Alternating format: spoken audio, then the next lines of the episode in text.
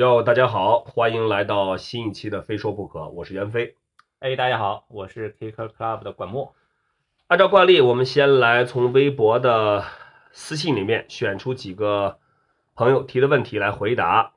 来看一下，这位朋友叫动感超人零零零，他说：“袁哥你好，滑板说到底也是一种运动，除了循序渐进的练习外，有没有一些比较系统的练习能收到好的效果？”从我的角度来讲呢，循序渐进其实本身就是一种练习方式，我也非常非常赞同。所有的新的滑手在练习的时候都不能去贸然的尝试自己所达不到的一个一个水平的动作，这样是很危险的。啊，慢慢的练，慢慢的一步一步的来，把基本功打好，对你对于你将来提高自己的水平有很大的帮助。关于系统的练习，那就是从体能方面了吧？体能呢是从什么来讲呢？其实可能，呃，有如果水平稍微好一点，滑手会有这种这种体会。你平时练的时候，一个动作一个动作做，你可能不会觉得太累。但如果让你做一条线，有那么两三个、三四个动作连在一起，要每个动作还得成功，还得有质量，那这样的话，其实。如果你没有一个好的体力的话，你可能 尝试几遍就觉得哦腿酸的不行了，就是你没法再再继续再再做。呃，同样我们可以看很多国外的 pro 也好，国内的 pro 也好，他们在拍 video 很多都是一条线下来，而且最后还要做一个大动作。如果你没有一个好的一个体力的话，我相信你你很难呃在多次的尝试当中去在这个成功的线里面把每个动作不但要成功，还是要高质量的完成。这个都需要一个好的体力去做一个保障，呃，所以说有时候我们在讲滑板，呃，可能说起来体力什么训练或者说什么练体能练习，都会觉得呃有点傻逼，感觉好像弄得跟什么正正正规体育项目一样，田径一样。但其实就像这位朋友说的，滑板说到底它也是一种运动。除了体能之外，我还要说什么呢？我觉得所有的滑手其实都应该去练一练自己的这种肌肉。我举个例子吧，如果你很瘦。没有很多的肌肉的话，那你在如果摔得比较重的时候，你的骨骼是直接是受到冲击和受力的一个一个一个对象。但如果你有一个相对比较比较强壮的身体，比如说你你有一定的这个肌肉，可真的是会可以在你失误或者摔倒时候，可以替你的骨骼去缓冲很多这种这种冲击力。对你说到这个，让我想起来了，就是我前一段时间去兰州给。另一个国内非常传奇的老滑手贺毅拍摄这个 Old Line 这个节目，嗯，这期呢马上就会在 KTV 上线了。在那个呃在兰州的期间呀，就是贺毅就跟他聊到这个如何保持体能，因为贺毅是三十多岁，三十七八岁的，他应该是三十八，他比我大一些，对，三十八岁的老滑手了。他在分享他如何保持这个体能，让自己能继续的这个把这个滑板的生命延长一点。他说，他每天上下班，这个去他的店里，从他的家是十五公里。嗯，他每天骑自行车，嗯，而且不是普通自行车，是那种 BMX 自行车，而且是没有车座的，他是不坐的，就是站，他是站着骑的，十五公里单程啊，然后往返就是三十公里。对他每天是这样骑自行车，他说是为了增加腿部的力量，让关节能够承受更大的冲击力。对，然后就很明显看到他膝盖两边那个肌肉特别鼓，然后他说他说这个就是会给他这个滑板带来很多帮助。因为我之前不是膝膝关节有伤嘛，然后去医院做检查，大夫也提到过，如果你是要经常你的腿要承受一个比较大的冲击力的话，尤其是你的膝关节，如果你没有一个很强壮的肌肉，那么所有的力量会集中在你的关节上面。但如果你腿部肌肉非常发达，肌肉很很强壮，它可以替你的关节吸收一部分这个力量。那这样的话，相对来说你的膝关节的受损就会减慢。呃，所以说关于这个问题，我想说到这儿，这位朋友应该也也有一个比较清楚的答案了。呃，在技巧上循序渐进是必须的，那么其他方面就是一个是体能，一个就是最好大家可以进行一些肌肉方面的锻炼，比如说上肢，比如说腿部，尤其是腿部，呃，包括一些包括一些呃关节关节处的一些小肌肉群的练习。好，我们来看下一个问题。这位朋友叫做 SK 八 Kuma，他说：“袁飞你好，想请问一下，当你跳台阶时是怎么克服那种恐惧的？”哎呀，这种感觉已经很久没有过。什么是台阶儿？呃，其实现在呢，我可能跳台阶儿已经跳的很少了，尤其那种比较大的八层以上的。呃，但我想一下，我在年轻的时候吧，姑且这么说吧，也跳过十层左右的这种大的楼梯。呃，我觉得克服恐惧，这是这个是一方面。首先，你要有一个平地有一个很好的奥利的基础，就你的奥利要很好。你我见过，我真的见过有很多滑手，就是其实其实奥利基础很差，但是胆儿大，就敢豁那种大台阶儿，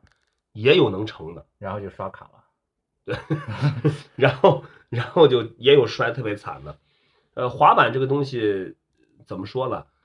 胆儿大是一方面，但是一定是你在做任何一个下楼梯的动作之前，除了奥利，包括包括翻板，包括跳转，你前提都是一定要建立在你平地这个动作已经练得很熟练了。你奥利如果平地做的特别好了，然后这是你下台阶一个基础，也是你克服心理恐惧的一个保障。当然，就说如果你要跳一个很大的，比如说深圳那十五层，你不可能不恐惧，除非你已经有有非常扎实的功底，或者你之前已经跳过这么大的。但初次尝试的时候，肯定有犹豫、有恐惧。但是你一旦要决定要跳了，就不要犹豫。很多人受伤是发生在那种想跳又不敢跳，但还是想跳。这种在起跳一瞬间，如果一旦你犹豫了，造成一个动作的变形，这种这种情况下是特别容易受伤的。跳就跳了。那动作果断一点，落地即使失误了，把板踢开，在地上打一个滚儿。其实这个问题最适合回答这个问题的呢，应该问一下广州 hero 主理人田军，对吧？他因为马上就要跳深圳这个十五层了，对吧？马上要跳吗？？hero 还做不做了？他之前田军前两天在南宁的时候发了一个小视频，就跳一个挺大的一个一个八层还是十层，挺宽的。他就是在落地的时候，可能地面太滑。呃，然后就是就失误了吧，摔到后脑了。克服恐惧是一个问题，克服年龄也是一个问题。好，咱们来看下一个问题。这个朋友名字叫微博的名字叫我叫 KDZ，他说飞哥能不能提个 idea，做一期节目介绍一下国内的职业滑手和他们平时的生活啊，还有一些有趣的经历什么的。呃，这是一个挺好的主意，我们会在以后。会不定期的啊邀请国内的著名的职业选手来来做客我们的非说不可啊，我们也会跟呃一对一的跟他们聊一下，就是他们的就像像你说的，他们平时的生活啊，其实大家可能看到的更多的是我们我们这些职业滑手在视频里面啊，在 tour 的 video 里面，或者是在比赛的场地上，可能还真的。至于他们生活中到底是用微信还是用陌陌呀这些问题，对吧？呃，也。对对对对对，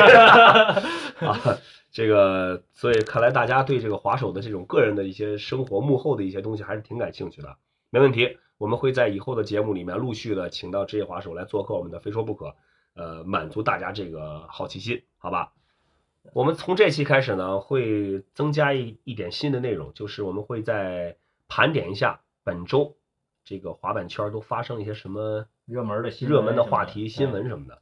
呃，在刚刚过去这个星期呢，我想跟滑板鞋有关的，首当其冲的就是庞麦郎，约瑟翰庞麦郎，终于是把他的一首网络歌曲实打实的变成了一个现实版的 MTV。这个好像是那个虾米给他拍的，对吧？对，虾米音乐我看了，我昨天刚看。MTV 出的比咱们 K Club 给他征集那个晚多了。对，而且我看他们这个 MTV，我觉得，说实话，就是我感觉没有把他这个歌的精髓拍出来。对。就就就是大妞没了，就是大妞啊，夜这个夜色下的一个跳舞啊什么的，除了这个唱歌的这个口音还是原汁原味，但其他这个 MTV 看起来感觉是没有什么亮点。我觉得还不如之前咱们那个优胜的两那两。哎，对对对对，一个是死狗的一个南京一个一个一个一个滑手的，对吧？但是。除了这个 MTV，最近还有一个火的，又出了一个东北话版的，这个我的打醋溜滑，那个那个那个，我觉得还挺逗的，打醋溜滑。可以可以。其实呢，大家到现在可能很多滑水都明白了，庞麦郎这个我的滑板鞋，其实真的跟滑板没什么关系。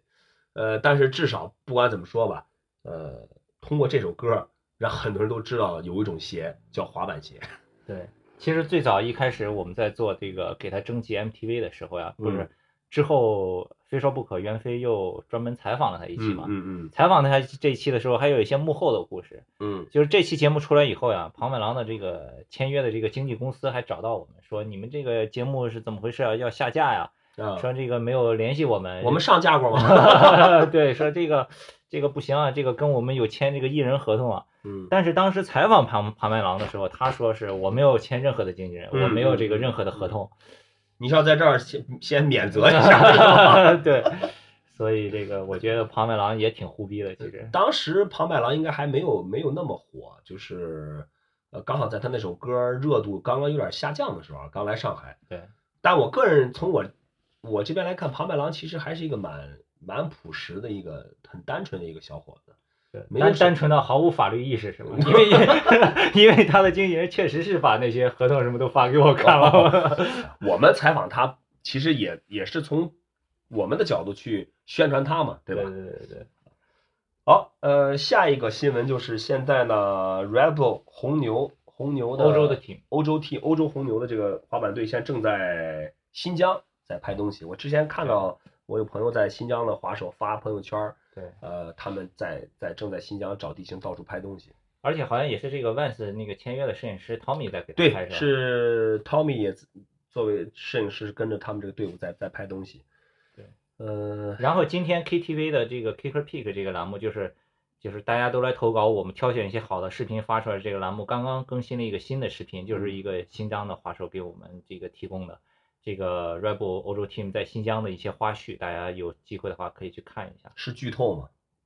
对对对对对，幕后视你频。幕后那你觉得 Red Bull 的经纪人会不会找你？我看了几个照片，感觉，呃，这这这些 team 的成员好像做动作都特别大、特别高，而且真的看新疆那边确实有很多地形。嗯，我觉得现在可能在这些这些职业滑手已经，他们已经不能满足于在什么一个国家找地形，一个什么一个区找，就是他们已经开始遍布全地球全地球了。要去那些人烟稀少的地方。对对，尽量的就是拍那些新鲜的地形啊。是，然后还有一个就是前几天那个我们这个在北京又喝了一次是吧？我和袁飞，你嗯你当时是什么事情去北京的？啊，喝过吗？咱俩 喝大了。你说是那个那个，就是滑雪的首映式是吧？对，因为现在天又凉了嘛，现在又进入雪季了，马上就要开始了。呃，这个是其实每年都都会有一次，就是中国单板滑雪圈子里面这几个比较比较有影响力的人，比如说 Marco 啊、Mark 啊、Steve 啊，就是大家俗称的史，还有那个小八，他们这个这个团队呢，去大概大概有七年了吧，今年是第七部，每年都会做一部单板的影片，然后呢，呃，我从去年开始有参加他们的首映式。而他们搞的也都是每每年搞的都是挺挺热闹的，不光是北京是有，北京是第一站，作为一个开幕开幕 party，往后还有实站，呃，在在推广这个影片。其实呢，上一个周末呀，原本我是个人有一点事情在北京，然后我听说袁飞要去，我说好好好，来来来，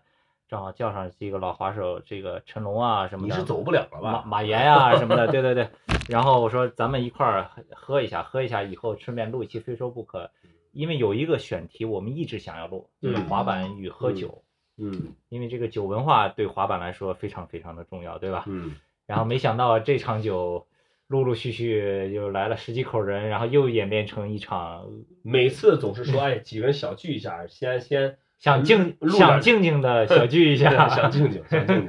然后想录点东西啊。结果因为就一到了嘛，这滑板人也好，滑雪人也好，都是就那就喝起来吧。呃，关于喝酒这期这这期我们是一定要录的。其实我在这儿嗯也想也挺想问问问问听众朋友啊，你们对于这个滑板和喝酒这方面有没有什么好的话题啊，或者一些一些好的建议可以告诉我们？对，你可以多提点这方面问题，下一次我们录喝酒这个专题的时候就可以回答这些问题。对的，对的，对的，而且我们更有针对性，而且也可以，也许可以从听众朋友里面的建议里面，我们也找了一些好的话题，对吧？？对对对，行，那咱们这周基本上国内滑板的新闻也就这些，好吧？呃，反正从这期开始，我们在以后每期当中都会在开始的时候，呃，增加一个国内滑板新闻盘点的这么一个内容。好了，这个今天其实前面前面这个话题也说差不多了，我们来说说今天的今天的主要的这个话题吧。上上一个周末去广州 House of Vans 的时候，然后看到这个 Vans Team 在表演，然后之后还有一些比赛的时候，嗯我就听袁飞说，之前的 Wish You Were Here Tour 有很多滑手受滑手受伤了，是吧？对，呃，有伤的不是很重，也有伤的挺重的。呃，加上最近其实我也听说过另外的一些滑板活动也有滑手受伤，呃，有有包括骨折在内的比较比较严重的这种伤。呃，其实由这个事儿呢，我就想到了关于这个滑手一个一个保险的问题。你受过什么大的伤吗？我当年就是在跳一个大台阶的时候落地板断了，板儿断之后板儿受了打伤是吧？板儿断，同时我这不就呃就脱脚了嘛，然后我的后后后脚发力脚就是在就是直接在地上掰了一下，特别重的，当时当时第一个反应是骨折了，后来呃送到医院啊是韧带韧带撕裂，嗯呃也是打了石膏养了好几个月嗯，呃当时那次其实是就是走的保险，我自己是从两千年开始一直在有买一个保险，它里面会有含一个意外伤害险。这个意外伤害险就是指就是指你在就是意外受伤的情况下，至少你可以有保险公司来承担你的医疗费啊、住院，包括甚至手术这些费用。呃，由此我就想到我们的滑手，尤其是职业滑手，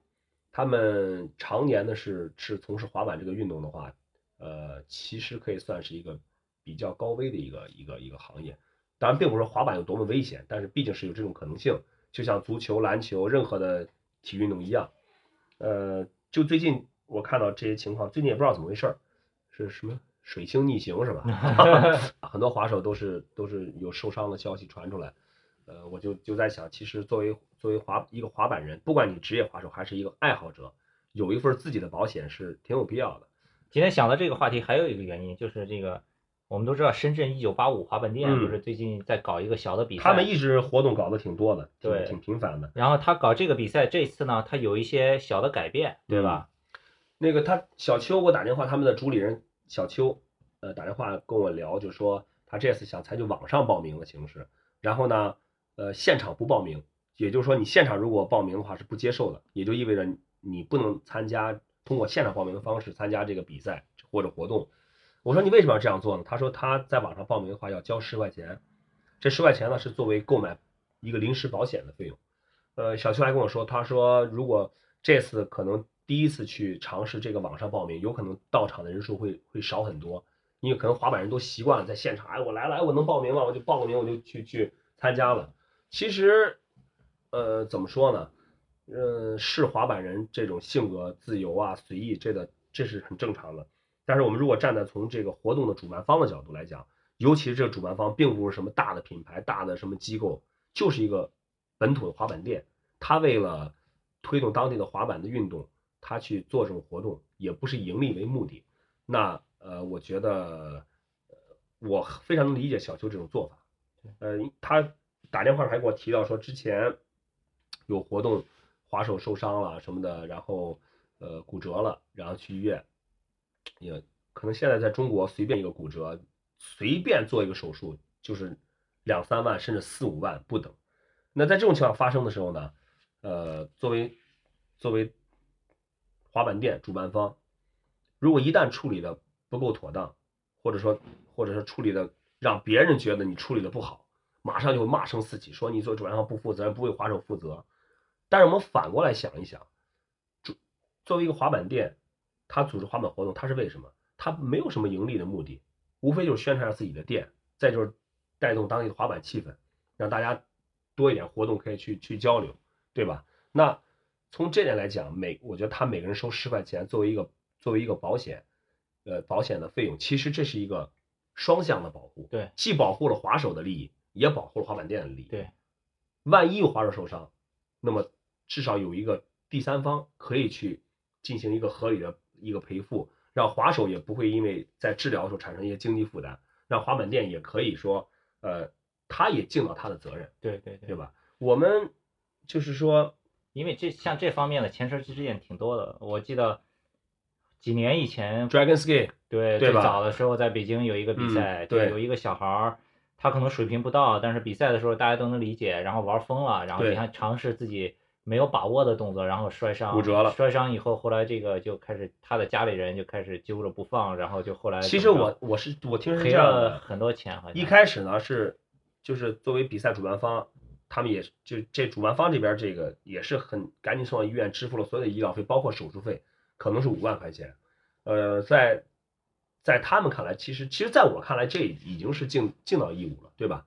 呃，但是后续可能后来这个这个公司的这个老总跟我聊起来的时候，也是感觉是挺挺寒心的，嗯。就说后来这这个这个这个滑手的家里呢，又是陆续的又找找他们要很多钱，嗯。反正后来也他们也是觉得呃在自己比赛受伤了嘛，然后也也是反正都给了，但是通过这个事情会会让人觉得，嗯、你承办活动的话，你是出于好意，你是出于呃就是要推动这个运动也好，宣传这个运动也好，你做这么一个活动，啪出这么一个事儿，然后呢，你又要面临着很多很多问题。其实我也能理解那个滑手家里的家里的想法，你自己，你那你你在这个比赛受伤了，那你肯定要花钱，但是在中国很多家庭面对着几万块钱的医药费，甚至十几万的医医药费什么的，他们也也很头也很头疼的。对所以从双方双方来说都能理解，但这个事情造成一个什么结果？就是可能滑双输，其实是双输，双输，滑手那觉得哦，你这个我参加滑，万一受伤了，我操，还要没有钱赔，我还要自己花钱去治。那主办方来说，我你看我我花了人力物力财力去做这么一个比赛，对吧？嗯有有人受伤，我我成了就是就是首先我来去负责这事儿，最后如果处理不好，我还要背骂名，嗯大家都心灰意冷。所以我觉得从就从这些事儿来讲的话，在以后的我觉得以后我觉得呃滑手自己也好，包括呃不管你做小的活动、大的活动也好，只要是滑板的活动，我认为保险还是非常有必要的。对，就是甚至可以说必须应该有保险。必须应该。小邱就是他们一九八五滑板店这个嗯尝试，我觉得特别好，也希望大家都多多支持他，然后让这个模式能够成功，然后其他的地方就可以都来复制这种对方式。对对对的对的。关于在购买保险的时候呢，我想大家可能都明白一点，就是面对保险公司来说的话，滑板是一个高危运动，所以说怎么购买以及在出险的时候怎么去赔付，我相信大家都懂得，对吧？我就不在这儿说了。对，大家可以咨询一下已经买过的这个身边的朋友，好吧？对的，好，那么今天呢，我们这个主要聊的就是这个滑板与保险的这个话题，对这个话题可能略微的严肃了一点啊，但是关系到切身的这个利益，对？滑手也好，活动的主办方也好，对，呃，我觉得大家都可以去考虑一下这个事情。对，希望大家都保护好自己，对好吧？